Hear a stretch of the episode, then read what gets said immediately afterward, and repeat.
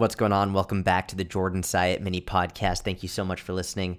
I have a great episode for you today with Coach Kassem Hanson, a really great guy, incredible coach, super smart and the first 40 minutes of this podcast have essentially nothing to do with health and fitness. The first 40 minutes are just us shooting the shit, talking about social media and psychology and all of that.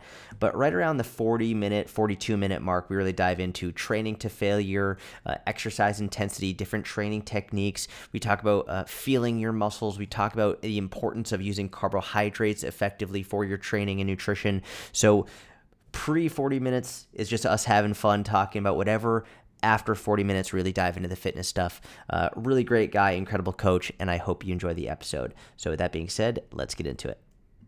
Kassem Hanson, we're live, bro. How are you? I am well, sir. How are you? Man, I'm good. This is uh for everyone listening. This is our first time ever talking. Period. This is like our first time ever like having a real conversation. I'm very excited about this. Yeah, I have no idea what to expect, so this is exciting. Me either, and it's my podcast, so uh, we're just gonna figure it out as we go. But just as much for everyone listening, and also as well as for me, just give me a give me a introduction, who you are, where you're from, what do you do? Just like I want I want to get to know you better. Um, so I would consider myself uh, an educator at this point, retired coach. Uh, I'm the founder of N1 Education, and basically our focus is trying to unpack the nuances to make nutrition, exercise, and stuff customized to the individual. Like that's that's kind of where we go. And like me personally, I'm I'm a person that loves problem solving. Like uh, I, you know, when people first meet me, I'm like, hey, you know, if you were to like take uh, Sheldon Cooper from Big Bang Theory and like Dr. House or whatever and put those together, um, as off-putting as that may be, that kind of represents my quirks and personality. Um, and yeah, I've just I've just been riding that path of somewhat you know probably unhealthy obsession uh, with with this industry, but also like, hey, how can I leverage this to be good? And and this is where I'm at. I love that. So so could you talk about like your specialties like what what areas do you specialize in like from what i've seen a lot of it seems to be around like muscle growth muscle hypertrophy like bodybuilding i might be wrong on that but is that can you just dive more into that well, the foundation of, you know, kind of what we focus on, a lot of it has to do with just like biomechanics and human movement. And you can apply that to everything from sports performance to rehab to bodybuilding and stuff like that. But I think just the way that fitness is trending now, you know, it's such a, you know, physique dominated industry that those seem to be the people that have gravitated towards these nuances more than than any other groups. And so that's kind of what's taken off from us you know, for us from a business perspective. I mean mainly we're you know we're marketing our education content towards personal trainers um, mm. but also you know physique coaches. So a lot of it yeah definitely has come into like hey you know these are exercises that might be more efficient for building a specific muscle or, or you know or overcoming a specific limitation and stuff like that. But in reality it's it's applicable to all facets. It's very foundational, principle based information. But definitely the physique crowd has been the people that have like kind of grabbed onto this stuff and really started applying it in mass.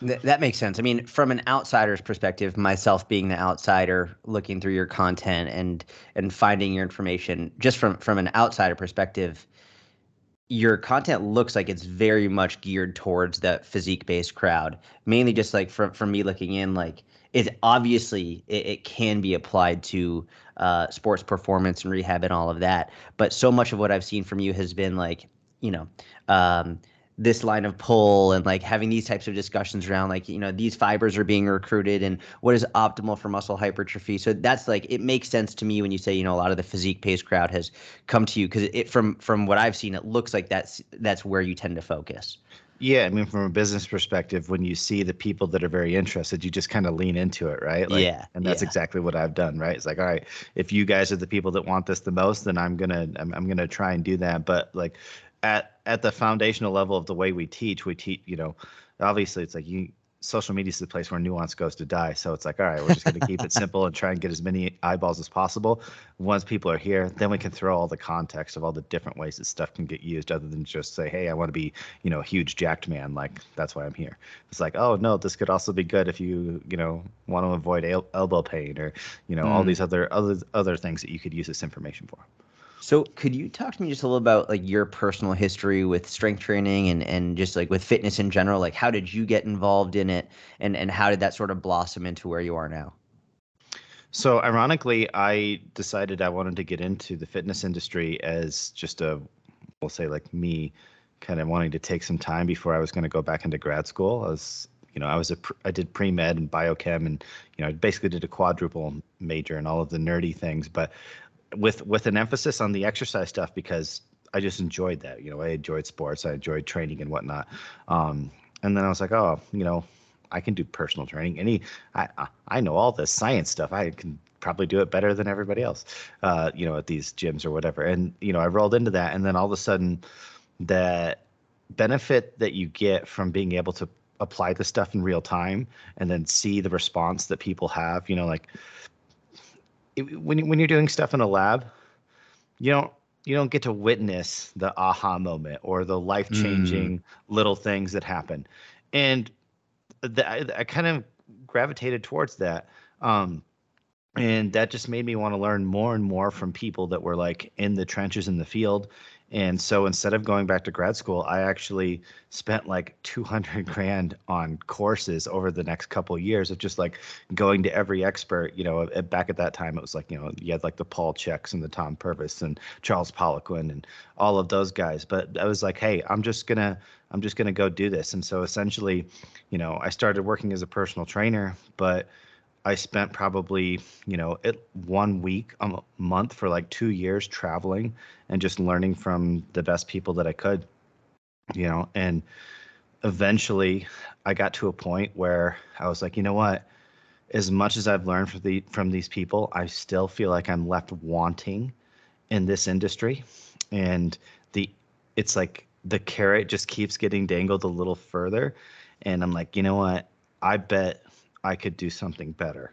And that's where then, you know, I started looking at, okay, how could I start putting together an education system that would have been what I wish I would have had back then? Mm. So that, you know, you know, I mean, it was great that I was successful enough that I could invest in all of this travel and education. But I, you know, I don't think that should be the barrier of entry to being a, you know, a good coach or, you know, whatnot in this industry. Like it should be much more accessible. So it's like, how can we get this so that we can get, you know, as much of the most valuable information to people in a very systematic and practical way that people can apply and leave? Because one of my favorite things, sorry, I'm rambling here. No, no, no. Don't um, apologize. Like, I love this well, one of my favorite like contradictory statements was I would always go to these courses and the statement that people would make afterward, which was people like, "Oh my God, I I learned how much I don't know," and part of me is like, yes, it is good to know what you don't know in terms of like being aware that you don't know everything. But if when you walk away from an event, the first thing is just like, oh shit, I don't know fucking anything. That doesn't inspire a lot of confidence mm. when you're going to go back to work with people and I would constantly see that as like I I tend to catch on to things really quick. Um, you know, I never had a I never have a problem with school or anything. Like, you know, I I you know got my you know I passed my biochemistry exam in like a fourth of the time of the next fast person fastest person in my class. So I pick up information really easy. Um, and you know, I can't take credit for that. It's just something naturally. Yeah, things just make sense to you. Yeah but not everybody's that way. And so I would constantly see people that were attending the same events and seminars and stuff that I did. And they were, I would say, they were they were worse off after some of these things mm. because what it would do is is it would give them paralysis by analysis it would you know kind of crush their confidence you know it would make them just more unsure and hesitant and all of a sudden the, they'd be doing the same job but slower and with less confidence and you as a trainer you know, if you're not really sure about something, if you're not very confident, that's going to kind of leak out onto your clients. And, you know, when we're talking about splitting hairs with these nuances in training, that's not worth the cost of all of a sudden your client not actually believing what you have to say or feeling that you know what you're doing. Um, and so I saw all this stuff and I'm like, you know what? If what what this education like system needs to be for these people that are in the trenches needs to be something where it's like, look, you're going to go home feeling like all of a sudden you have upgraded your skill set and you're going to be more confident, right? And like you still need to let people know that you don't know everything, right? You didn't take one weekend seminar and now you are fitness god, right? Um, although, I mean, I, think that's the standard now is how most people operate at least on social media but we try we try and leave people differently but having both a perspective of like hey there's more out there but also here are things that you can confidently do and apply right away mm. um, and so that's essentially the main thing that i tried to accomplish and then just the nerdy me has taken our you know our education system to like okay and we can get it nitty gritty into all these nuances so that the people that are like me that just like thirst for wanting to know more pieces of the puzzle it's like we can just keep feeding that to them you know over and over and over again but again in a way that inspires confidence and a way that gives people actual like practical tools to use in their own training or with their clients I mean, it made me think when you were talking about people or coaches going to seminars and and just leaving thinking I don't know anything. It made me think about me earlier in my career in like 2009, 2010, 2011, like trying to go to all these seminars, which were great and I learned a lot. But man, some of the times I would find myself going down a rabbit hole that just didn't make sense. That it was it was outside of my scope anyway. For example, I remember I, I will never forget when like diaphragmatic breathing became mm-hmm everything. This was in about like 2010, 2011, 2012. I don't know if you remember this, or maybe it was just like the area that I was the, that I was looking at in the fitness industry. But diaphragmatic breathing became like a huge trend, and PRI and Postural Restoration Institute became this massive, massive discussion in the strength and conditioning world. And not to take away from the benefits of PRI and diaphragmatic breathing, like there's obviously a place for it but I would go to these seminars and and I remember there were times where I was thinking, should I just be having my clients like learn how to breathe for this hour that I'm with them? it's like they're there to move, to exercise, to get stronger, and I'm there thinking, oh my god i'm gonna i'm gonna ruin their body ruin their posture ruin everything if i don't teach them to breathe into this balloon properly. It was just I, I, think it's very easy especially for younger or not even necessarily younger but not younger in terms of age but younger in terms of of knowledge in in fitness to get caught up into these like i need to know this i need to know this all these teeny tiny little nuances that really take you away from the bigger picture of let's just move. Let's just exercise let's eat well let's sleep. Like the, the big bang things that really really matter. It's so easy especially for like the people you were saying who are they really want to know the truth and they thirst for this knowledge but at a certain point it can go too far. Mm-hmm. yeah i think when when you're looking at information in this industry it's so important to stay grounded because as we look at things, whether it be mechanistic stuff in nutrition, like you know when we had the insulin hypothesis, or when you look at okay, let's look at the pneumatic theories that they have in PRI and whatnot. It's very easy when all of a sudden you zoom in on the details to either like just run off into a you know a rabbit hole or start to develop a fragility mindset where it's mm. like oh my god like i have to be accounting for all of these things and there's all these bad things that could happen and you lose you lose the reality of this like look people are relatively resilient. You know we are mm-hmm. complex systems right? We are not as fragile as every little detail that could be pointed out as a place of possible dysfunction.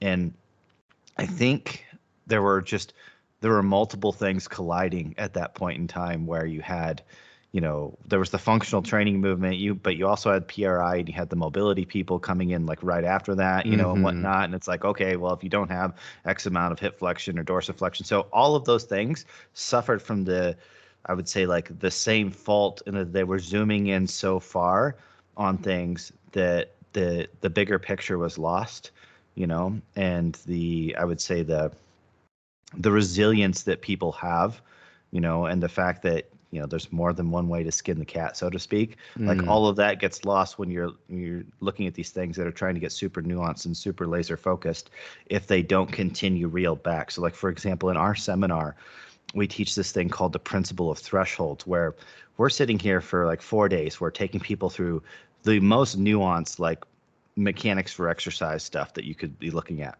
And then we pull them back out and we show them all the reasons where it's like, hey, but if you're not doing like these very basic things, all of the shit that you're learning is completely pointless, right?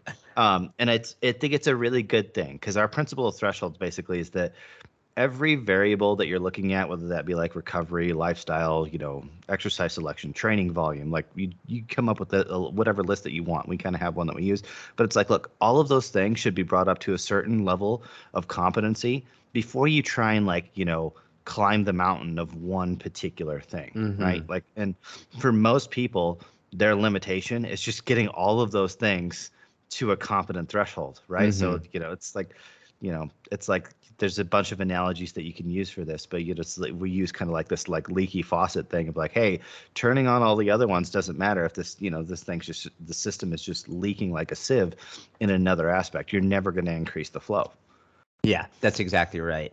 You know, it, it's funny. I also think, you know, how there's so much fear mongering in the fitness industry, especially fear mongering towards consumers, people who are not actually like fitness professionals, but people who are fitness professionals, and I put that in quotes, they'll, you know, they fear monger about everything. This is going to kill you. This is going to hurt. This is going to make your spine explode. This is going to give you can like everything is fear mongering.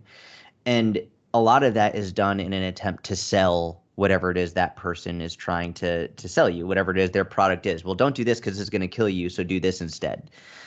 I don't think a lot of coaches realize that coaches selling programs also do the same thing. Um, and it's I, I saw someone recently, actually a guy who I really respect overall, uh, and he might have been making a post that was a little bit tongue in cheek. But the issue is, I saw a lot of comments in the in, in the comment section of people who were taking it very seriously. And basically, he was just hating on ellipticals, saying the elliptical is like the worst uh, cardio machine you can do. And and he gave a bunch of cockamamie reasons. Number one, he was like the the bike is a much better option than the elliptical because the elliptical is not a natural movement. And I'm thinking, well, neither is the bike, bro.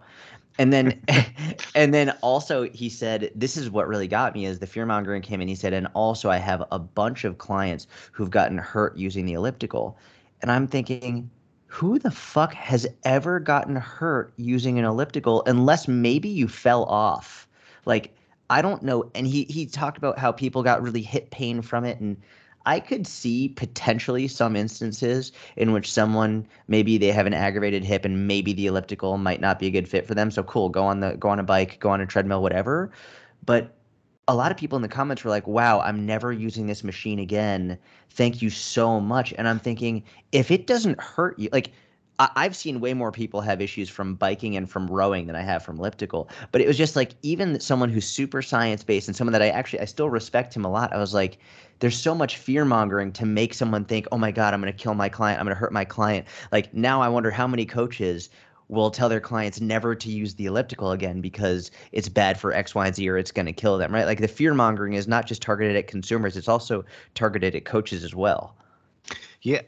With this, I think, you know, if you're a student of psychology, you know that like fear motivates more than positive, right? Correct, But yeah. even but even if you're not aware of that, uh the with all of the stuff that we could use as marketing tools and whatnot, you get pushed towards that if you're just tracking metrics. Like if you're just looking at even something as simple as tracking engagement on social media, Mm. you know there's there's these inherent reward systems built in to push people down making that type of content and i think that's a that's a real struggle because it's you know being somebody that you know is my business forces me to have a prominent social media presence because it's how people find out about us. And it's very easy to get sucked into the type of content that gets the most engagement but that always tends to be the more negative type of content or a Yes. fear-based type of content. Um, and it's it's hard when you have something that seems to be like rewarding you with all the likes and whatever not to not to lean into that. You have to have like this conscious awareness of like what is happening? What is the what is this psychological component that's causing this to to happen? And am i actually you know doing harm for you know for likes at this point by trying by trying to push that message even though that might be the more popular message or it actually gets more opt-ins on my you know on my lead generator whatever that i'm focusing on um you know i mean marketing 101 find the pain points right Yeah. Right. Dude, it's so funny you say that. I made a hard line with myself about this recently. One of the types of content that is huge right now that I absolutely hate for this specific reason is when people take someone else's content and then they use it as an opportunity to trash what that person is saying. And I, I noticed that this type of content actually can do very well. Right. Mhm. And I've seen a lot of people like they, they take someone else's video and then they play it and then they basically say why that person is an idiot. And then go and there are a couple people i've seen Uh, there's this one guy, his name is Dr. Idz, Dr. IDZ. He does a lot of this for nutrition based stuff, and he does it super well. Uh, there's also a woman named Food Science Babe. She does it really, really well because what they do is they don't attack the individual, they attack the idea and they break it down and they put a lot of time and effort into showing the research behind it and, and understanding like the science behind the truth of the matter. But 99% of the people who are doing this type of content number one is lazy content. They just have to take someone else's content and then try and critique it. But number two is it's it's so negative. It's just so so like inherently it's like this person's an idiot. This is why they're wrong. Da da da da. I'm like, I, I had to make a hard line on myself that I wasn't going to go down with that type of content because I, I think it actually a, a better style of content and better not just in terms of education but better in terms of of my own mental and emotional health and also the mental and emotional health of people watching is just making pure education based content. Like I don't have to bring someone else into it. I don't have to take someone else's content rather than use their content and then bring their face in and try and trash them. How about I just take the topic they're discussing and make a purely educational post about it without having to mention that person? I, I feel like is a much emotionally and mentally more stable way to present your material. I mean, the way I, like I couldn't imagine going into a classroom setting and have a teacher just bashing on one person. It's they try and educate around a topic so you can make your own educated decisions around that topic rather than bashing individuals. And I feel like from a contributing to social media perspective, it actually does a lot more harm to bring in these like these uh essentially online bullying type posts, which just do not do anybody any good. Yeah, the reaction content I think probably is the most popular, especially on TikTok. And yeah, yeah. I've had I've had tons of other people that are influencers in the industry. They're like, dude, you got to do reaction videos. You got to do reaction videos. And I I kind of came to the same kind of conclusion that you did. Like, oh, I don't want to do this. The only time I will like use somebody else's content is when it's a piece of content that's actually referencing us like if mm. somebody's comments yes. about a thing and then i will i will use that to then be able to break down that argument and then elaborate on you know what you know add the context or whatnot that's needed to to explain our stuff but i think you're spot on it's a combination of laziness and i think it's also a big part of it too is is you know it's that whole like hey you know if you're out at the club or the bar or whatever, if you stand next to the most unattractive person there, then it makes you look good. So by mm-hmm. by, yeah, by yeah. putting somebody up next to you and being like, look, you know, like, because a lot of times it is the people that are doing the most ridiculous stuff, right? Yeah. Very very rarely do you see somebody like do a reaction video with somebody that would be like another influencer or somebody that would on, be on their par in terms of expertise in the field. It's always like taking somebody that they think is like obviously going to be being made fun of like this mm. is a mm. Jim's mean level thing or whatever, right? Um, and then it's like okay, and then it's like all right, that is a really good way of kind of making you, you look more like an expert or you know mm. making making your ideas look much more reasonable when you put them next to somebody's ideas or a video yeah. of just like something atrocious form or whatever it may be right and, and i've done reaction content like a long time ago but I noticed how it made me feel, and I paid attention to the contents, and I didn't like it. To the comments, I, I didn't like it, and that's why I stopped. So, for example, I made I only made a, a handful of them, but one of them was about Drew Barrymore, uh, and Drew Barrymore had that she was running an advertisement for this lollipop, a, a, lollipop that she promoted as vegetables. Like literally, it's a lollipop, like essentially like I a green. And, and and I made a reaction video. Basically, this is so stupid, but I didn't attack Drew Barrymore, I tried to attack like this obviously isn't fucking vegetables. But when I went in the comments, actually before the comments, I throughout the whole time making this, I didn't feel good about it. Even though I thought it would be helpful and it would be good, I still didn't feel good about it just because I was like I could in my gut, I was like, I don't like this. And then in the comments, there were a lot of people who were like hating on Drew Barrymore as an individual and not the actual idea of that one specific thing. And that basically that was the last time I ever did a reaction video where I was like, this is, it's just, it's not good. It's not good to be dragging people through the mud like this. I don't like it. It doesn't make me feel good. And it takes away from the actual purpose of, of what this is supposed to be educating on. It's not about hating on this person. It's about, well, let's talk about what is being promoted and let's talk about like what this impact actually has on our health. So, so, hands raised like i've made the mistake myself and like I, I that's why i don't do it anymore but also you know it is it is lazy content when you like it's it's much more difficult to sit down and try and come up with uh, an educational post that is purely educational from start to finish that also keeps in mind people's attention spans and and and getting across like teaching them in a very simple and easy to understand way. Just purely them finding your post on social media and then being interested enough to read it like that that is far more difficult than using someone else's pre-made content to try and get your point across mm-hmm. this is your podcast but i've but i think this is something that i've been thinking about that you probably might have a better answer or more experience with than i have because you know we're talking about putting out educational content where essentially what we're saying is you know the best way to combat bad ideas is to just try and put out good ideas, right? Mm. And just to make them as prominent as possible. Um, but knowing that the like the resources that we have, the platforms that we use and whatnot, they proliferate bad ideas mm. at an mm. exponentially larger rate than they do good ideas. Mm-hmm. Um, you know, is is like at what is is there a point in which like, hey, in order to win this battle, you kind of have to do both and you you, you got to figure out where that balance is of like you know okay how do i how do i keep putting out good ideas but how do i also kind of address directly some of these bad ideas right but in the we'll say the most ethical manner possible. And i'm constantly kind of like you know moving left or right to what i think is the appropriate you know the balanced position to be you know in doing that. Because i mean for me, you know, I I'm not a person where it's like if somebody is critical to me, like they're gonna hurt my feelings. Mm-hmm. You know, mm-hmm. so if they have, you know, somebody has a different opinion or whatnot.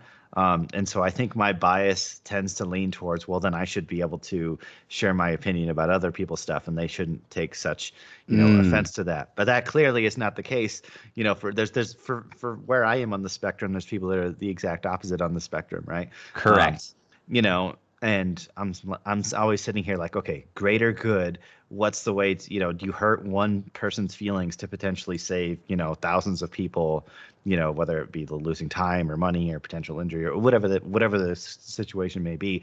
And it's just a for me, it's like a constant gray area where I, that I'm navigating in that I can never seem to find a place to like sit.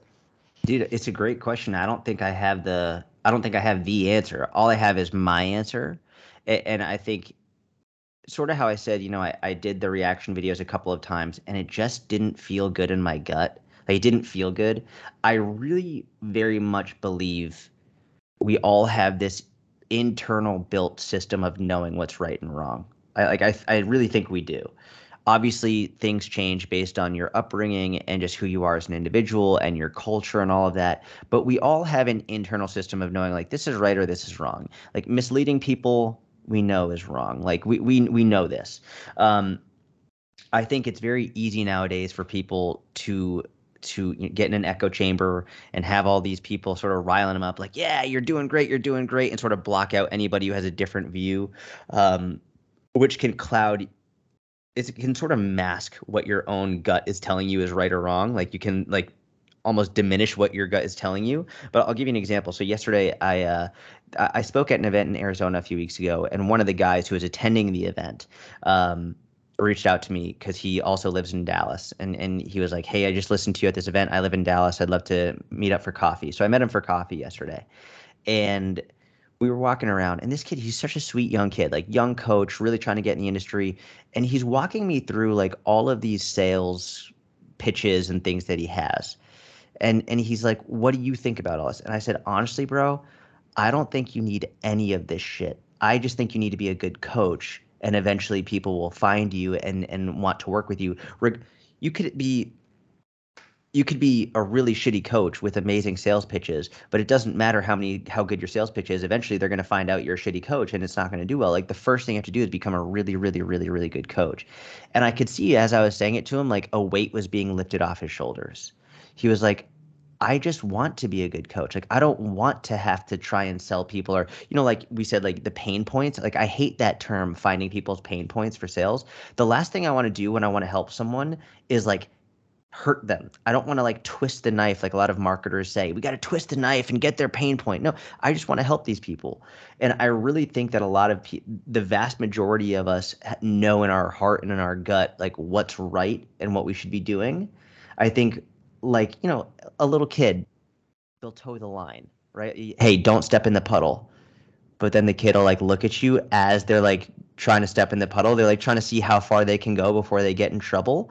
It, it's funny and it's cute, but like we're humans that's what we do we toe the line we try and figure out how far can we go so me doing the reaction videos was me toeing the line i went against what my gut was telling me and i regretted it and i didn't even though that posted really really really really well the mm-hmm. posted well like from an engagement perspective from like all of those markers it did well but from an individual like in my soul perspective it did not do well.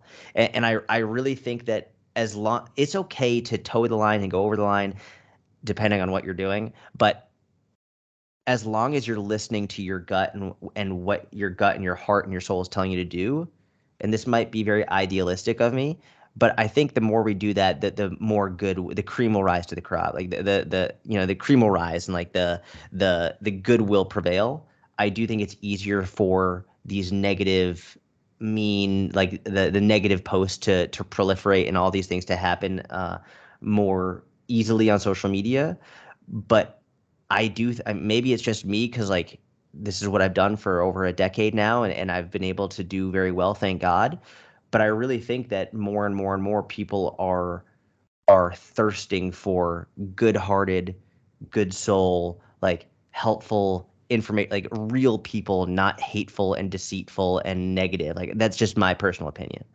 Yeah i i i agree that like as much as the the actual algorithms i think tend to favor some of the the negative content there is the like there's the human element on these platforms where you see that there's there's almost kind of this like little like re- repulsion towards mm. that type of stuff, right? Like people like, oh, you know, you didn't have to do that or you say that or you know or, or whatnot. Um, I'm curious. So you you're mainly you know kind of going by your gut. I'm curious how much the the reaction of you know like if you know if you post something and whatnot how much you're gauging the public reaction is like a is a factor in that or you're you relying more so on your your personal feel because I one of the things that I've done, you know, is is like I I do these little social experiments. Like I'll yeah. I'll intentionally post something just to kind of like, hey, I'm just gonna see what happens here. Oh, dude, I do it all right? the time. Yeah, uh-huh. absolutely. Uh-huh.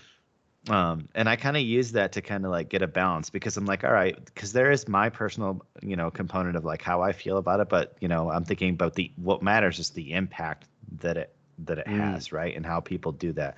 You know, like for instance, I posted up just uh, you know um, two two excerpts like in a, an abstract and a discussion on this recent study or uh, it was a review on uh, training to failure and in my opinion the the abstract and then the actual discussion in the study they were it's like they were written by two different people that had mm. two different biases about the study and because what I noticed, uh, you know, I, I'm I'm in one of those positions where anytime something new comes out in research, all of the people that are like the aha, like you know, they'll, they'll send me the thing of like, hey, look at this, you know, these people were wrong, you know, or these people were right, or whatever it is, you know. And this is one of those instances where I had people um, sending me the same study but with a with opposing biases, thinking that like it's oh so people would send me the abstract be like oh look you know failure says this and then other people would send me the discussion like oh failure says this. That's and so funny. So I decided it's like hey I'm just gonna throw this up like throw these two things up and just pull to see if people think that they're conflicting. Um, and I thought like that's a perfectly innocent thing to do. I'm just like, hey, what do you guys think when yeah. you read these or whatever? But it turned into a whole bunch of people then being extremely critical of the study and the authors and and whatnot. Um, you know, and actually, I mean, one of the one of the authors was you know Eric Helms, who's a guy that I extremely respect, you know, in the industry or whatnot. Um, and like the last thing that I wanted to do was all of a sudden have mm. like you mm. know create a shitstorm. So what I thought would have been like, this is I'm just I'm just doing a social experiment to see like how many people read these two things mm. and get a get get a slightly different tone, um, you know, from those. And you know, it's hard enough for the average person to, you know, read a research study in general, right? So it's like, okay, you know, in this day and age, I think, you know, knowing that this stuff like abstracts are going to get they're going to get posted on social or whatnot that has to be a part of what you're thinking when, when, when you're writing this stuff right? It's just like okay i'm no longer just writing this for the guys in the like the 12 guys in the white coats that are interested in this. Like i'm writing this in an essence also for people that are a little bit more like casually interested in mm-hmm. you know in in the sciences um, and so I thought, oh, this would be a great way to figure out like is is that is that goal being accomplished or not? And I del- I deleted it and I apologized and really and yeah because I was like, all right, well I put this up as a question. It's not having the effect that I wanted. You know, mm. even though like a lot of people are engaging with this, it's my the purpose of me putting up is that's not the effect that it that it's that it's having. So I ended that social experiment and it was like, okay, you know, it's like and and I still think like, well that was a valid thing to do, but also just the mentality of people is just like as soon, if they took it as just like, hey, you know, there's something different about these, they just rolled with the negative consequence of that or, or what the negative implications of that could be, and that far outweighed, you know, the number of people that were, we'll say, more sympathetic to the the challenges of you know trying to fit a you know a complex topic into you know 150 words or whatever it is that you can you know put in the abstract or whatnot. And so so off balance is like okay i'm just gonna i'm just gonna get rid of this. Um, you know i kind of got the answer that i wanted which was yeah like the average person reading those two things kind of you know got different impressions but also I got the thing it's like, man, if you just expose the tiniest crack in something, there are so many people that are just looking to like just take that and run with it. You know, even if it's something they they didn't care about until they read this and all of a sudden saw like, oh hey, here somebody did made a mistake, you know. Um, and it's like, okay, so now I'm even more cautious. It's like if I put something out where there could potentially it could potentially be viewed critical.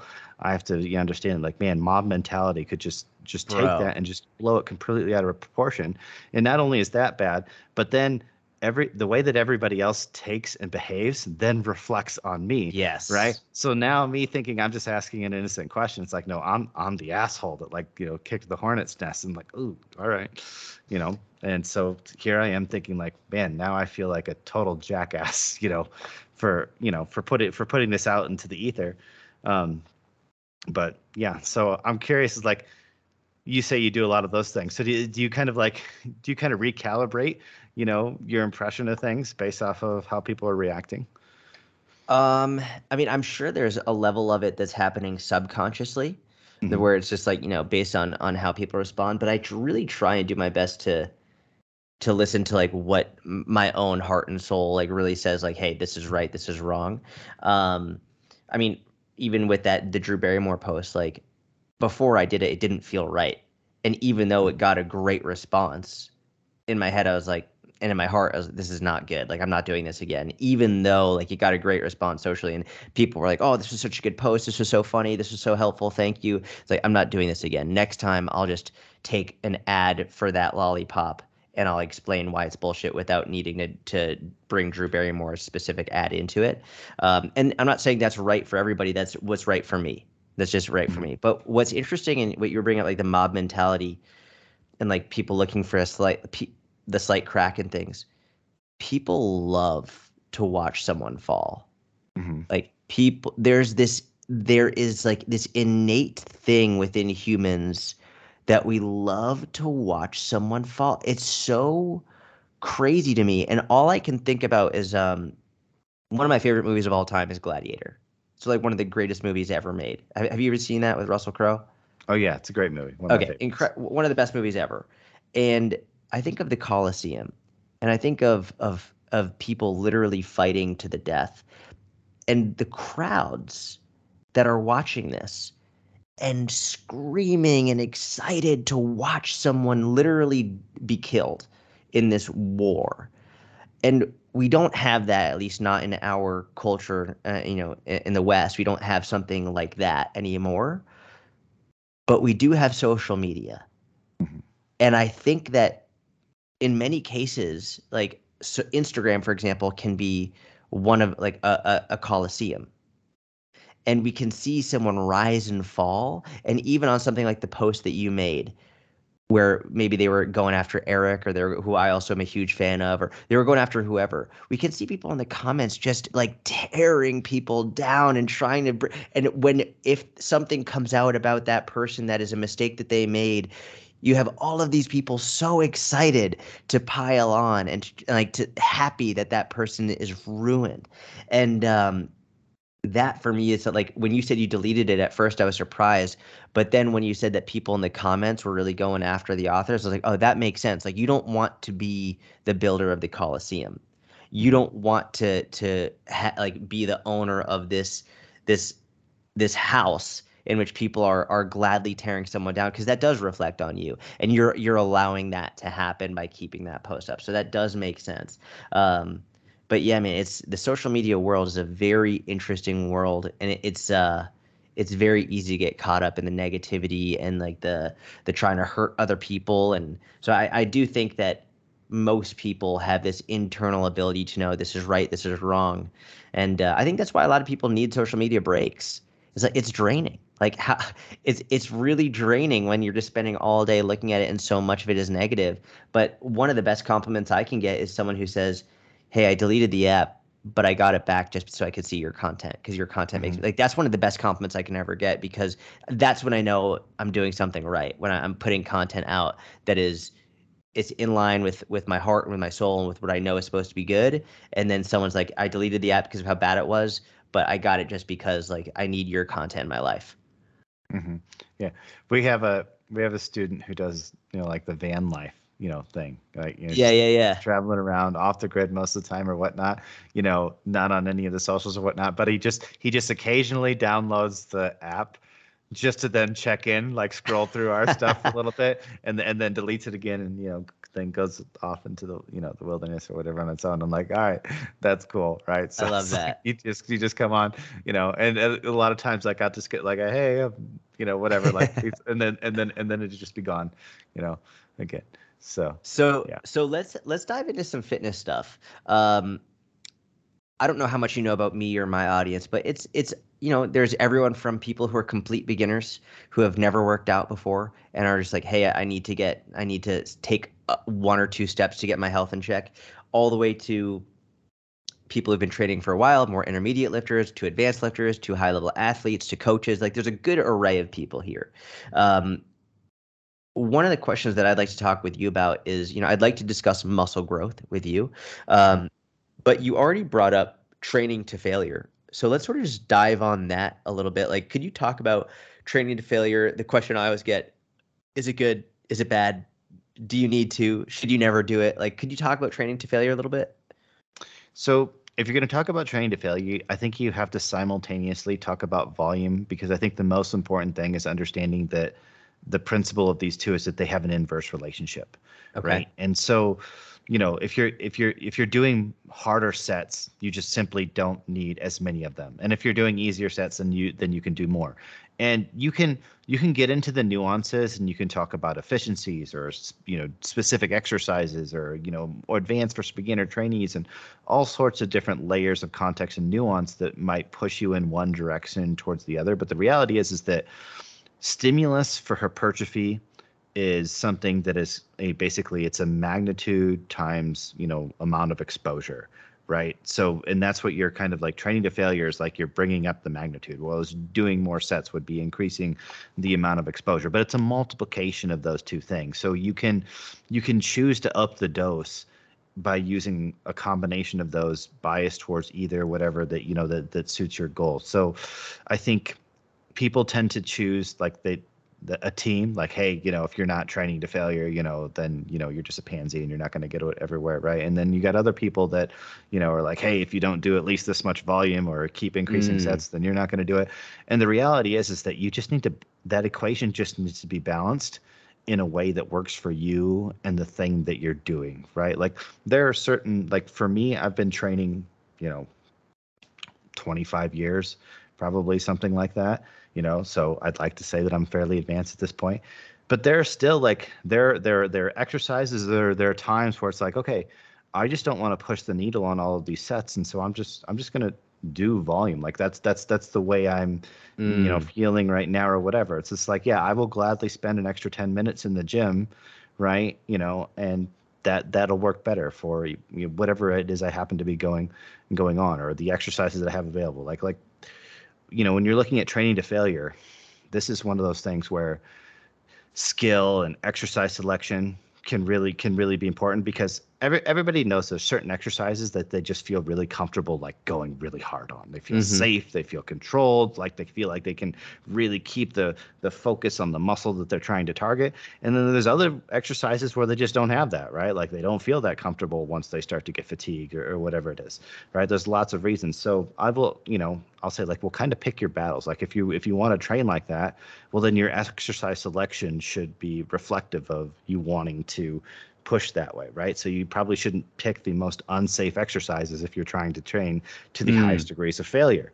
Um, but if you're not pushing that, then maybe your exercise library opens up to a bunch of other things that otherwise might not have been as good because you know they're they're safe when you know you're not two reps away from failure or all the way from failure, right? And there's so many layers like I don't I I'm always hesitant to try and like get too nuanced in these things because it's like all right well he said train to failure. Well we're going to be here for three days because I could go for for three for three days on this topic. Um but like I said the most important thing is to balance it and you will have instances where like say say a squat right?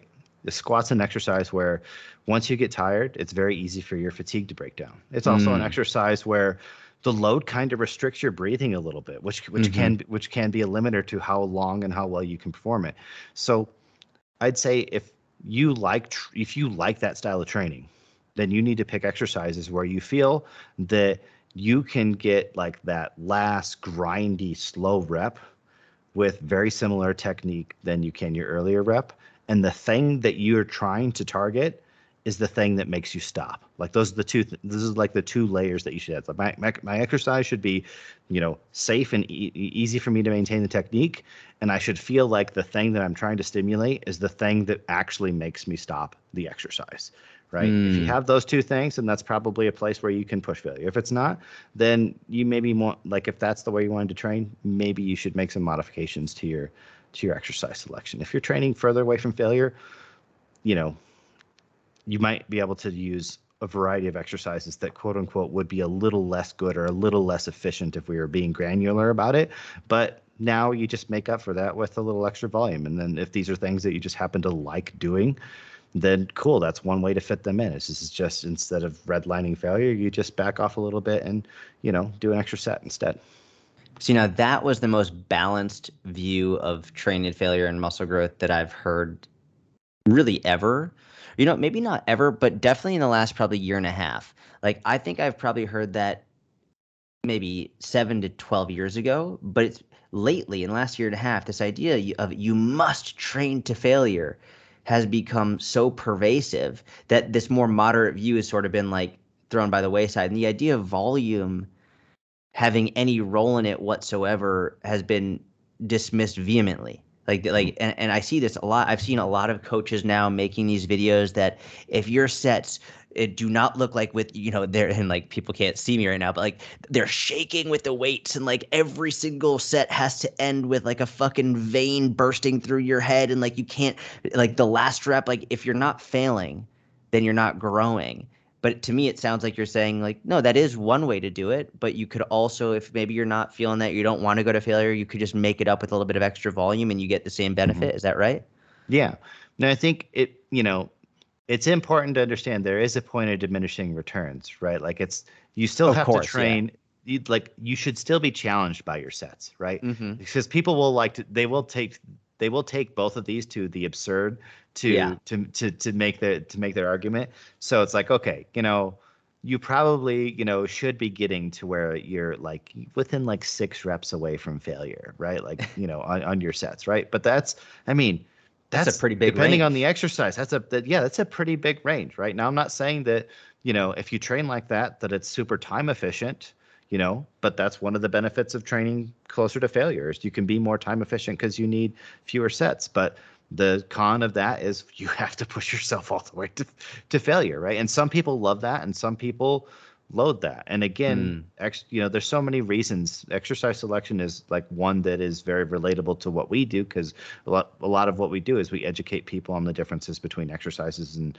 you know optimal technique or whatnot, and then we can layer these principles on. So it's like, hey, if you want to train like this, this might be a more appropriate exercise versus this, or inverse the principles, and then you you basically we're just trying to help people make decisions is, is yeah. what we're trying to do right because a lot of times it's like all right well we need a lower body push exercise that'll do and i'm like well why did you choose that one over yeah. all of the other ones right and some people are like well don't complicate it and i'm like you should have some like as my my theory is like as a coach you should always have a why behind yes. all of your decisions, right? Always. Like if you don't have a why, like and it doesn't have to be the best why or it doesn't have to be the same why for every person, but there should be a reason for all of your decisions. Otherwise, why we are you just you know just an inanimate object yeah, there that like 100%. reads the spreadsheet? Like you have to be able to explain exactly why you chose that exercise, sets, reps, and all of it. You have to explain why. Yeah. Yeah. And so I think having a principled view of these things is that's what allows people to then have a decision making process. But unfortunately, you know, go to, goes back to the conversation that we were having, right? Taking a hard stance in one direction and then just not mentioning the context at all is the best way to create like viral content yes. around one of these ideas and get people to be tribal about it, right? Yes. And you will see that pe- that's that's why that's why these camps develop of like, hey, train to failure. Hey use set volume or hey just use progressive overload or you know hey train try and find the most optimal thing or hey just shut up and lift you know and don't worry about that. Just work hard and be consistent. Like all of those things are we'll say off the edge of what what should be acceptable like because there, there's a rational like balance in, mm. in all of those things. Like they're all partial truths at best mm-hmm. right? But that seem people want to people want an absolute truth about things yeah, it's um, much easier to digest topics. an absolute truth. Yeah. You know, in, in in regard to the training to failure versus, you know, not training to failure, I feel like a lot of people when they hear that, they either want the whole workout, every set of every exercise to be failure, or every set of exercise of every exercise not to failure. And for me personally, like I like having a little bit of both. Like I like having a couple sets or a couple like one or two exercises where I go really freaking hard uh, and very heavy and push it to failure. And I like having other exercises which like maybe a little bit more volume and and I don't go to failure on those. Uh, and it also depends on how I feel that day, or like what I have going on later in the week. Like so much of it is dependent on on other factors outside of simply is this going to failure or is this not, or am I am I a failure person or am I not a failure person? Like mm-hmm. there can be as gasp like nuance even within the workout. Mm-hmm. So let's add some of that really unpopular balanced ideas to that, right? So here's a couple pros and cons to you know going to failure, not doing it at the end, or having a mix or whatnot. So one of the benefits of training to failure is you you know what actual training to failure is. So if you're going to use mm. RIR, which if you're not familiar with that audience, that means reps in reserve. So how many reps until you would have actually hit failure? So a lot of people, if they're not trained to failure, they're trying to estimate how close they were. And I think one of the most valuable things is like, well, hey, if you take your last set to failure, your first set, or like if, or at least, or if you do it like every so many weeks or whatnot, that you take yourself, you're at least kind of maintaining that calibration for mm. what that failure is. And I think whether you are training to failure all the time or not, actually knowing where you are on that spectrum is is extremely valuable right to monitoring your progress so i mm-hmm. in in my opinion it's like i think beyond just the physiology there's the utility of just kind of knowing where you are um, and also just that character building benefit of kind of routinely just kind of giving yourself the gut check about how hard you are pushing. Mm-hmm. Um, you know, I think those those are important things, right? But that, that you don't have to do that every set to get that. You don't even have to do it every workout, but you should do it enough to keep yourself honest with your effort and what you're actually, you know, accomplishing, you know, in your program. So, one of my favorite ways to train and I'm not saying this is the best, it just happens to be a method that I use a lot, is I will tend to have like a peak set, right? Mm-hmm. Um, you know, so it's like I'll have my other sets where I'm not going to failure. Maybe I'm increasing the load or the reps or, or whatever it is. I tend to like work up to where I'm going to do like a, a top set. Um, and then what I do is I gauge my overall performance, like going in, like, did I improve off of that top set? And then you'll have people that don't like to do that. And what they will do is they will say, hey, I'm going to try and maintain an average mm. like over the cross. So it's like, say, I'm going to try and do, I'm going to try and average three RI across like, you know, four or five sets or whatnot. And then what they're trying to do is they're trying to improve, you know, how much load or how many reps or whatever they can do while, while maintaining those averages. And those are, those are both good. But me being on kind of like the lazy side of wanting to track things, it's like, well, if I only have to just track this one set, yeah, that's a lot easier than like this other thing, right? And I'm not saying it's better. I'm just saying that you know, for me, you know, that just is like that that appeals to to my wanting to be a minimalist in the amount of things that I have to keep track of, right? So the cool part about that is though, and this is specifically from a muscle hypertrophy pers- uh, perspective, is you could get the same benefit from doing like sets across versus pyramid training versus reverse pyramid training. Like you could, there are different. You get essentially the same benefit as long as you're just you're you're keeping track and you're you're pushing yourself hard enough regardless of which specific type of of modality you're using or which type of of of intensity technique you're using or whatever it is you can get the exact same benefit as long as you're mm-hmm. working hard enough is it basically what it boils down to. Yeah and i think that's very true for the vast majority of people. Where the small details of having to be more efficient with your volume and stuff the that starts to come into play with the people that are pushing the limits of how much training they can tolerate mm. right? So if if you're not really pushing yourself to like trying to fit in the most amount of training that you can and getting the fastest absolute results possible then you can afford to have a little bit more efficiency. So you have all these buffers. You can afford to be like yeah i'm not going to hear i'm going to use a little bit more volume. This exercise it's not as efficient but you know i can accommodate with that or whatever. Like that stuff kind of gets washed out unless you're really pushing the limits. So the people that do need to be concerned about, hey, you know, where do I push to a failure? When? Exactly what exercises? How do I do this? Those are the people that are pushing the limit so they can't afford to have any ineffic- inefficiency in their mm. training right? Because it's not just what they get out of this set, it's how that set affects the next set and it's how this workout affects the next one and so on mm-hmm. and so mm-hmm. forth because they're they're accumulating so much fatigue and whatnot because they're they're they're, they're pushing to their limits. So in those like but if you're that person and you're not paying attention to the nuances of training, like what the hell are you doing spending that much time and effort yeah. training, right? Yeah. So if you're not that person, then I would say like your mental investment in terms of what you need to be, you know, taking track of whatever should be in proportion to how much time and energy you're putting into your training, right? So you don't need to be like su- you don't need to be like super anal and serious about every element of training if you're not training that often and you know you're not doing that much volume and your you know your goals are not like you know the main aspect of your life. Like if you have a real job, Right? Yeah. Well, then maybe then maybe then maybe some of those extreme things don't don't don't apply to you, right? If if your job is how you look, then yeah, you probably should be investing into the intellectual side of this and getting every ounce out of that as as possible, right? Yeah, so, I, I was gonna say, regular listeners of of my podcast know this podcast is not for that person. This po- mm-hmm. like my podcast is not for the person whose life is fitness and who's who's like they're not an elite athlete most likely. They're not like pushing like they're not trying to train 14 times a week. Mm-hmm. like these are the people who have you know real jobs and and they they want fitness to be a part of their life and they want to be healthy and fit and look better and feel better. But i would be shocked if there's anybody listening to this that came from me that was like yeah, like I really, I'm trying to trade 14 times a week, and I need to be super, super clear with this. Like, no, nah, that's that's not what I am, and, and that's not really what what my audience is. I, I don't think so, unless I've got a real, real misunderstanding of who's actually paying attention to what I'm saying. Mm-hmm. Um, but yeah, yeah, all, all that makes total sense. Um, what are you know? I'm actually really interested in terms of you personally.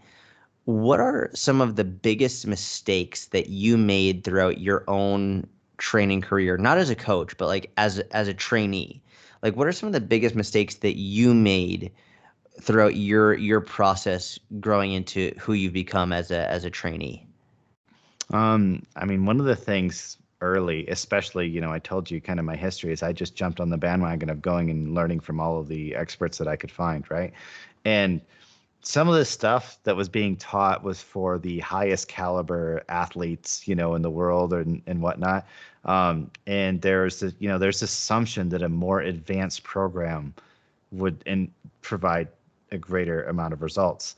Um, and same thing from a nutrition perspective or whatnot. So I just did like I just did a ton of just brutal, brutal stuff when I was younger. Now, I am grateful for the character building experience mm. of like, you know, doing Charles Poliquin's like 6, 12, 25 death sets on zero carbs, you know, for months on end, and, you know, whatnot, in terms of like, all right, you know, from a mental character perspective, that was good, right? Like, but from a health and physique perspective, like that was that was not an, an, ideal approach. So my body definitely took the blunt for me to to learn some lessons early.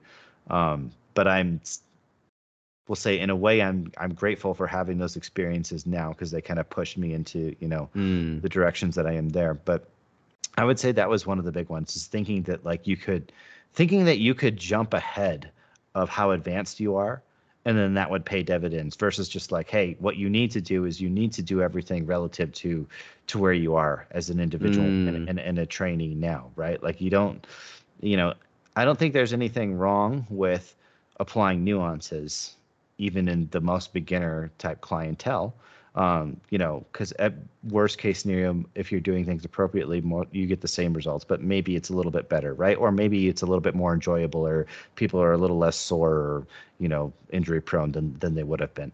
Um, but that's different than saying, well, if you want if you if you want better results instead of you know just working harder and being consistent at something relative to you why don't we jump you into what the most like advanced people right right? Right. Um, and Which I think that you at a greater risk of injury. Like that's mm-hmm. uh, like not safe at all. Mm-hmm. Yeah.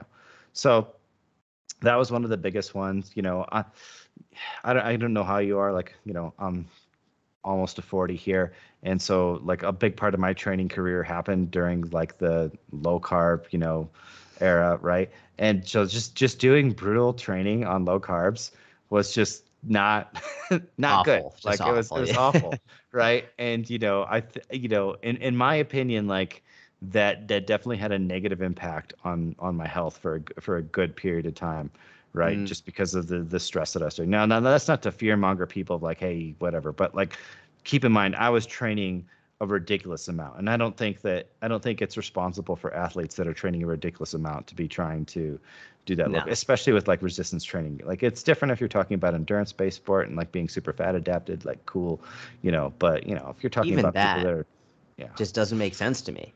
Yeah, I, I don't agree with it either, but I don't want to be like it's completely impossible, you know, because yeah. there are those people that have found, you know, some success that way. So I don't want to like, you know, deny that. But yeah, it would not be the way that I would coach somebody for for sure, you know. But I would say it's even more, it's even more nonsensical for somebody that's like doing resistance training like six times a week and they're doing like you know like more advanced training it's like man like when i when i just said okay this is enough and the, threw carbs back in it's like okay that was like okay that was a huge like shift in like the way my body felt and and whatnot and i think you know i grew up doing sports where it's like you know waters for the weak type mentality. you know? So there was this there's this gauge of like, hey, in order for you to be making progress, there's a certain amount of suffering mm. that has to come. So you can see how these things kind of layer on top of each other, right? Mm-hmm. Like it's mm-hmm. like, okay,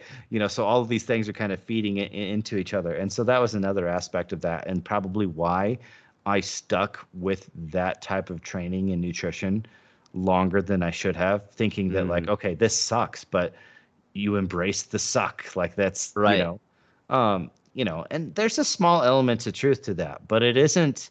It isn't this parallel relationship where the the more you're suffering, then the better something is. is no. Working. And one of the things that I've really tried to focus on is like, hey, how can you actually, you know, get the same results with the least amount of of discomfort, both mentally and and physically for people, right? Because ultimately, people are going to be much more successful that way because then when it does come time that somebody is actually going to need to push a little bit harder for the result that they want right? Then you have that space mentally or physically to push them. But if stuff's just unnecessarily hard then now you put them in a situation where they don't maybe don't have the capacity to push any harder right? Yeah. and that's a terrible place to be as somebody that's trying to reach their goals when they feel like they're at their limit and they're not making the progress that they want right? You, it's very easy to become defeated that way. Could you talk about the role of carbohydrates in in someone's training. Maybe not someone who's training outrageous amounts but someone who's training three four times a week and why it's important for them like to make sure that they're getting carbs like and to not be at least at, at least not scared of carbs and and how it could actually benefit their training. Yeah. So when, when we're training basically carbs are just the, the easiest and most available food source for the muscles. Like the what you store in the muscles you store carbs as glucose and then as glycogen in the muscles. And basically that that fuel source is right there with the actual contractile tissue of the muscles. It's it's it's right there. You don't we store some fat in our muscles but not much and it takes a lot longer for that fat to become energy for those muscles. So when you're doing weight training, even if you're not like a serious weight training, weight training, relatively speaking, is a high intensity exercise, right? Like if, if, even if you're just a casual person that goes in and does some, you know, bicep curls on the weekend, you couldn't do those bicep curls for five minutes. It's still a high mm. intensity activity. And so you need a very readily available fuel source. And that that carbohydrate that's stored in the muscle is the easiest fuel source to get to. Therefore, it takes the least amount of stress response from your system to get that right, and it allows you to perform the best. Um, so when you you know when we train, we deplete a dis- disproportionate amount of glucose to any other fuel source, right? So that means that okay, if we then have carbohydrates in the diet what actually happens is your muscle cells basically they open up little transporters to take the you know take the carbs right out of your blood and replenish that thinking that hey this is probably going to happen again to us right? And they'll actually start to store a little bit more of that glycogen which you know if you care about how you look right that glycogen pulls in water and it actually makes those muscles look fuller. And fuller muscles actually you know they feel better when you train them because you can kind of feel the contraction a little bit more. So you kind of see this cycle of like things that are feeding into each other. It's like okay i get better performance while i'm doing you know while i'm doing the training because the energy source is freely available it's right there right? I replenish that and that actually helps me recover but also going into my next section it's going to improve not just my performance but my feel. And so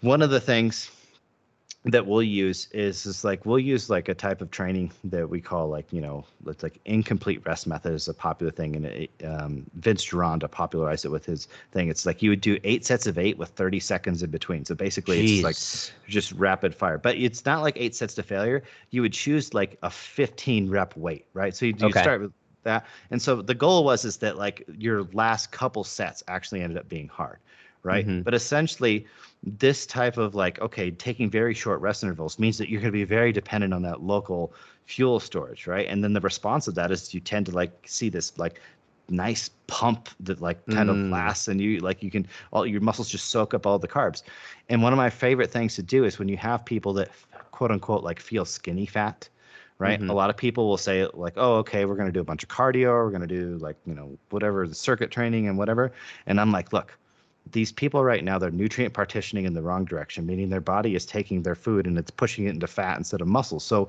when they go and they train they probably have a harder time feeling their muscles. They don't feel very strong. They don't feel very weak right? And if you diet them and they shrink down right what happens is they might actually feel like they're starting to look worse mm. in their mm. initial stages of dieting. So one of my favorite things, this is one of those things of like, hey, how can we just make this experience better for people? It's like, hey, if we actually train these people like this, which would be associated with more of an advanced bodybuilding training, but for this person, what it's actually going to do is it's actually going to start changing their experience in the gym and give them kind of an immediate change of kind of how their body feels and mm. not just in their clothes but in their skin right which is immediately going to be a confidence boost so it's like okay hey this is so we're like literally it's like hey if you got people that are like skinny fat instead of like saying okay well we're going to do a low carb boot camp or you know we're going to do all this or whatever like why don't we actually do something that's immediately going to enhance their performance in the way they feel and kind of give them we'll say a, a little bit of a like a like a perma pump you know yeah, yeah, while yeah. while because the worst part about dieting especially if you're somebody that has a you know has some amount of muscle is that the first thing that happens is your muscles shrivel up, right? Like yeah, that's, that's, exactly. and then yeah. it's like, okay, you go through this phase of dieting where you just feel like you're looking worse and worse and worse because you're losing that water faster than you're losing body fat. And this is a way to kind of like kind of try and fight that a little bit and I think that's especially important for people that like, man, their muscles are kind of dehydrated, and you know, they you know they don't naturally store a lot of that. It's like, hey, let's put a direct stimulus into their body that's like really gonna result in them feeling like, man, this this this training thing, this is this is this is doing something. I'm I'm looking better. I'm feeling stronger. Like there's a there's a change in my physical presence. Um, I'm kind of a tangent there, but no, no, I love you that. know I think because that if you want to get people to be consistent, they have to be able to believe in the process and believe in their ability to do it. Mhm. And if you're if you're what you've done is you've found um, one of the a method that will get someone who might not believe in their ability to succeed. They're actually like they see, oh, this could actually work. Like this, I, I could actually make this happen, which is going to lead them to be more consistent. I love that. Yeah, I think carbohydrates are a underrated tool in helping people to perform better in training, but also just making the experience better, Mm, right? Um, you know, one of one of the popular things to hate on, you know, these days is is BCAAs, right? You know, Mhm. like ah, BCAAs are trash. Like if you use that, you're wasting. You might as well just pour your money in the toilet or whatever, right? Um, you know, but a lot of the rationale for wanting to take branched amino amino, amino acids um, carbohydrates kind of fit some of that same some of those same mechanisms mm, um, but they're significantly cheaper and taste a lot better um, so like when it, when it comes to like too. Yes carbohydrates yeah, yes, much yes. BC yeah BCAAs taste terrible um, Yeah, they make like the only reason they taste like good asshole. yeah right um but if when you're looking at things like hey you know which somebody could invest in a pre-workout or an intra-workout or, or whatnot and it's like man carbohydrates are probably the most economical performance enhancer you know that you could have right you know Mhm. the next one maybe being like caffeine you know so yeah. especially you know for people that for people that want to have their training be a bigger part of their of, of, of their transformation um, then fueling the training becomes a lot more important. There's some people that want to just do the least amount of training and they want to let their diet be the main driver. And there's other people where it's like look i would rather i, I enjoy spending time in the gym i would rather be able to fit into more session another session train a little bit harder and eat a little bit more food and still accomplish you know the same results or maybe maybe you know the same amount of fat loss but with a little bit more muscle gain or whatnot and it's Mhm. like man carbohydrates can be one of the things that you can play with to really kind of enhance that experience for that person because it's again it's an extremely effi- efficient fuel source and it does have a big impact on the way that you feel like if you force people into stuff you could be like oh how much do carbohydrates impact performance in a research study that's not the same as when people can voluntarily choose Mhm. "Eh, i'm not going to go to the gym today or i'm not going to do that set or i'm not going to do those reps like Correct. a lot of this stuff definitely impacts how people will perform in the real world at least in my experience Dude, a hundred percent. It's so funny, man. Like any time in my training when I've reduced carbs deliberately, like my my training always goes to shit. And not just my actual training, but my motivation to train. Mhm. Go, like like the ugh, like, I just don't want to go. But as soon as I eat some damn carbs, I'm I feel so hyped up. And and it- this goes for all types of training. This goes for for whether it's strength training, whether it's my jujitsu, whether it's cardio anytime I reduce carbs, I feel like dog shit. And anytime I bring them back up, I feel amazing. Like I, even last night, like I had, a, I had a, a lot of carbs before. I was just doing zone two cardio on the elliptical for an hour, and dude, my RPMs were significantly higher than uh, several days ago. And I, I happened to have fewer carbs just because it was, it was a like a crazy day.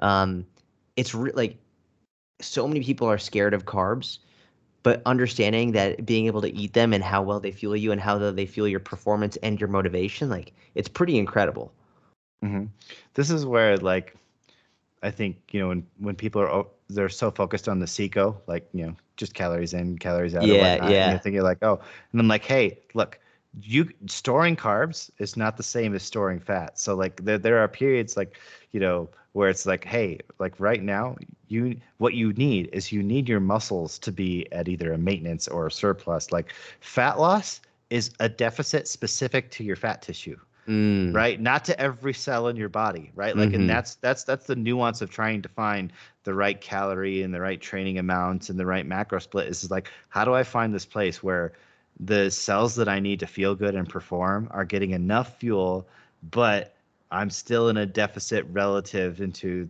you know total energy the fat cells, yeah. right? You know, so it's like okay, because that that's what it is. Fat loss is like okay, and what training does is it it basically it forces you to put a little bit more nutrients into your lean tissue and run some of those metabolic processes, right? So a, it's a way of shifting your your metabolism and, and whatnot in a way that's like, hey, the the food that I'm taking in now, this deficit is being more biased towards the fat tissue versus my we'll say like my you know my thyroid or my vastus my quad or whatever just expending a little less energy throughout the day right to conserve it it's like no if you train you kind of force your body to keep fueling and running these processes that it would otherwise maybe down regulate you mm-hmm. know um, which is so, why it's so important not to well, when a lot of people approach fat loss they try and eat as little as possible to lose weight mm-hmm. as quickly as possible but you just explained perfectly why it's such a bad idea because when you eat as little as you possibly can to lose weight as fast as you possibly can you're inherently not fueling certain things that need fuel. It's like having a more sustainable approach will allow you to fuel your muscles and, and be able to still be in a calorie deficit to lose fat but also be able to at least somewhat enjoy the process. Yeah, your goal is is that your calorie deficit is as biased towards your fat as much as possible, and not just a deficit on your life yes, yeah, right? that's the great way to put it. I love that. Um, I know you've been on for a while. I do have one more question I'd like to hear you talk about, if that's okay. Mm-hmm. Um, you recently posted on your Instagram about um, the importance of not solely focusing. Eh, you were talking to coaches saying not solely focusing on having your clients feel their muscles, mm-hmm. and, and I wanted to get your thoughts in terms of a lot of people they really like they need to feel their muscles working and their muscles burning. Can you talk about like when it's good when it's bad like when, when it's taken too far when it's not taken far enough just in terms of feeling your muscles work and what it actually means?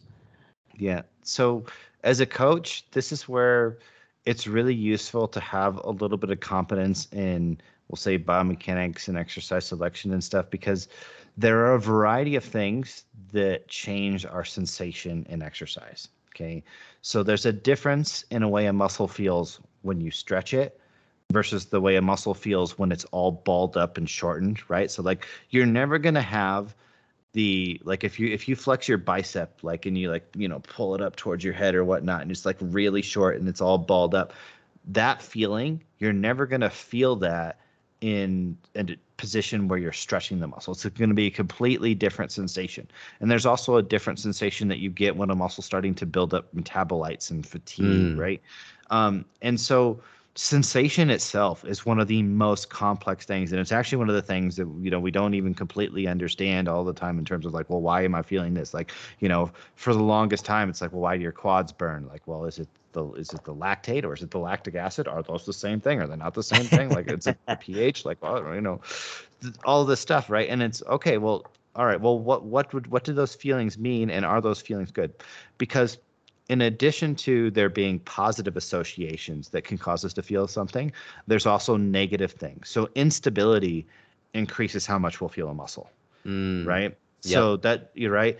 Um, increased co-contraction, and co-contraction is basically when you have muscles that are opposing each other to stabilize the joint. So like if you if you flex your arm just holding it out and you just squeeze your arm, what you're doing is you're co-contracting. Your biceps on one side are contracting against your tricep and they're contracting against it. And you will feel both of those muscles very prominently when you're actually flexing your arm. You'll actually probably feel like it, when you go to the gym, just do this test. Stand in front of the dumbbell rack and just squeeze your arm and feel your bicep. Then grab a dumbbell and do some curls with it there's no doubt that your biceps are lifting that dumbbell. Like they have to be. The dumbbell's not moving up and down by magic. Your elbow flexors are lifting the dumbbell. But what you're going to find is, is that you're going to feel them less when you're actually lifting a dumbbell and doing something productive versus than when you were just standing there and just squeezing your arm because of the different types of you know, just, just just the way the nervous system is handling those contractions differently. So if you use sensation as a guide towards what's a good exercise or when a client is doing something well, they could potentially either like set a bar that's unreasonable because it's like, hey, I'm never going to feel the bottom of the squat like I am the top of a leg extension. It's never going to happen. So if I think that I'm supposed to feel my squats like I feel my leg extensions, Mm. then I'm never going to feel like my squats are working my quads because they never feel that way. Right. Um, or it could be it's like you could literally, and there was a period, a big period, probably, you know, around like 2015 ish to probably, you know, 2020 ish or whatever, like a five year span where a lot of people were chasing like exercises that just gave better sensation. And a lot of them were basically really unstable like bad joint compromise position exercises but you f- you you would feel them. Like they would they would almost be like crampy. And it's Mhm. because literally your body was like why are we here? Right? This is not good. Um you know like uh uh tom purvis who's a he teaches physics in this industry he used to give this like analogy of like look if you're walking across ice like what do you do? Like you tighten everything up and you bring it in and you're to feel your inner thighs and all of that stuff right? But it's not because you're you know you're getting a great workout shuffling your feet across the ice right? It's because it's a very unstable place for you to be and your body your nervous system is you know has an inherent anxiety to it uh, you know from the instability. So sensation is an extremely complex thing. And so if you don't have a compass from knowledge of biomechanics and exercise selection to know what sensation you're correlating with and that that's it's actually pushing you in a positive direction then you don't know that. So the two reasons to summarize that i don't like using sensation especially like you know in a personal training thing in terms of like hey i want you to feel this is one the sensations are going to vary and you know you you're setting a standard in one exercise that maybe you won't necessarily achieve and that might inherently put in the client's mind that oh i'm not doing as good on this or this exercise is better than that when in reality they're just different. They're just challenging the muscle in different ways or different positions etc um, and that's that's too much nuance to pass on to your client to be like hey Mhm. this is a short position exercise so i expect it to feel like this you know like you know um you know you know you can listen to you can listen to some of the you know the most articulate bodybuilders describing how they have intuitively started to feel the difference in these sensations and exercises and stuff like that right? But these are the people that they live in the gym right? You know they this this is their job. For the the person that is just into this you know this is for fitness and this is a health journey they they don't need to be you know they don't need to be sitting there and mentally analyzing every rep of every exercise and trying to like you know say like well what is the universe saying to me about this bicep curl? You know i don't know. So the other reason is is that you know without that compass sensation could lead you to selecting poor exercises or poor technique um, just as easily as it could good if you don't know how to distinguish between what is causing those sensations Got it. And and so is this one of the reasons why you like rep, reps in reserve in terms of you can you can you go based on how difficult it actually is to complete with good technique as opposed to hey I can feel this X amount. Yes, yes, right. And you know, the more the more objective and the less subjective you can make the things you're tracking, then then the easier that becomes, right? And you know, the subject the, with with reps in reserve, it's still subjective, and there is the like, hey, if you're a little bit tired or whatnot, like you might be like, oh, well, things feel a little bit harder today than they otherwise would have. So while that does put in some a little bit of inaccuracy into the measurement system, um, it also at the same time gives you a little bit of biofeedback that may be important. That maybe today's not the day, right? Um, so again, the the the more you're not trying to push the envelope, the more you know you you can buffer these things. And this is where you throw the consistency card in. Like, look, if you're training consistently, not every workout needs to be a 10 out of 10 Mm-hmm. right? Yeah, that's that's a fairy tale anyway, right? So Yeah. it's like okay, like if you just accept that, right, and then you know you just do your best to be consistent, then on average you're going to be there, right? If you're the people that need every workout to be cl- as close to 10 out of 10, well then educate yourself to be more nuanced. That's is the only way to really cover it, right? Yeah, yeah, man, that that makes total sense, and I, I want to say I really appreciate you coming on. Um, could you tell everyone where they can follow you and where they can find you and and, uh, what you have to offer? Yeah. So, uh, are mainly on Instagram. Um, I'm coach underscore or coach underscore Kassem, K A S S E M. Um, but my two the, two companies that I run is M1 Education and M1 Training, and they're exactly what they are, exactly what they sound like. M1 Education is where our courses are. It's mainly for you know people that are interested in learning more of the nuances, or they're looking at this from a, from a professional level themselves. And M1 Training is our hey, this is the simple like hey, you want a few tips on how to compare, you know, what's this exercise do versus that, you know, articles on the basics of this stuff or whatnot. Like that's you know that's that's where we kind of have our you know more entry level information. I love it. Well, thank you so much, man. Uh, I'll, I'll, put your Instagram in the show notes so people can follow you there. But um, thank you very much. I appreciate you, and I hope to have you on again. Yeah, my pleasure, man. Have a good one. Have a good one. That wraps it up for this episode of the Jordan Syatt Mini Podcast. Thank you so much for listening. I hope you enjoyed it. If you did, please leave a five star review on iTunes or Spotify. They really help the podcast a lot. So, huge thank you to everyone who's done that already. And if you'd like to join the inner circle, you can do that at www.sfinnercircle.com or just go to the link in the show notes. Have a wonderful day, and I'll talk to you soon.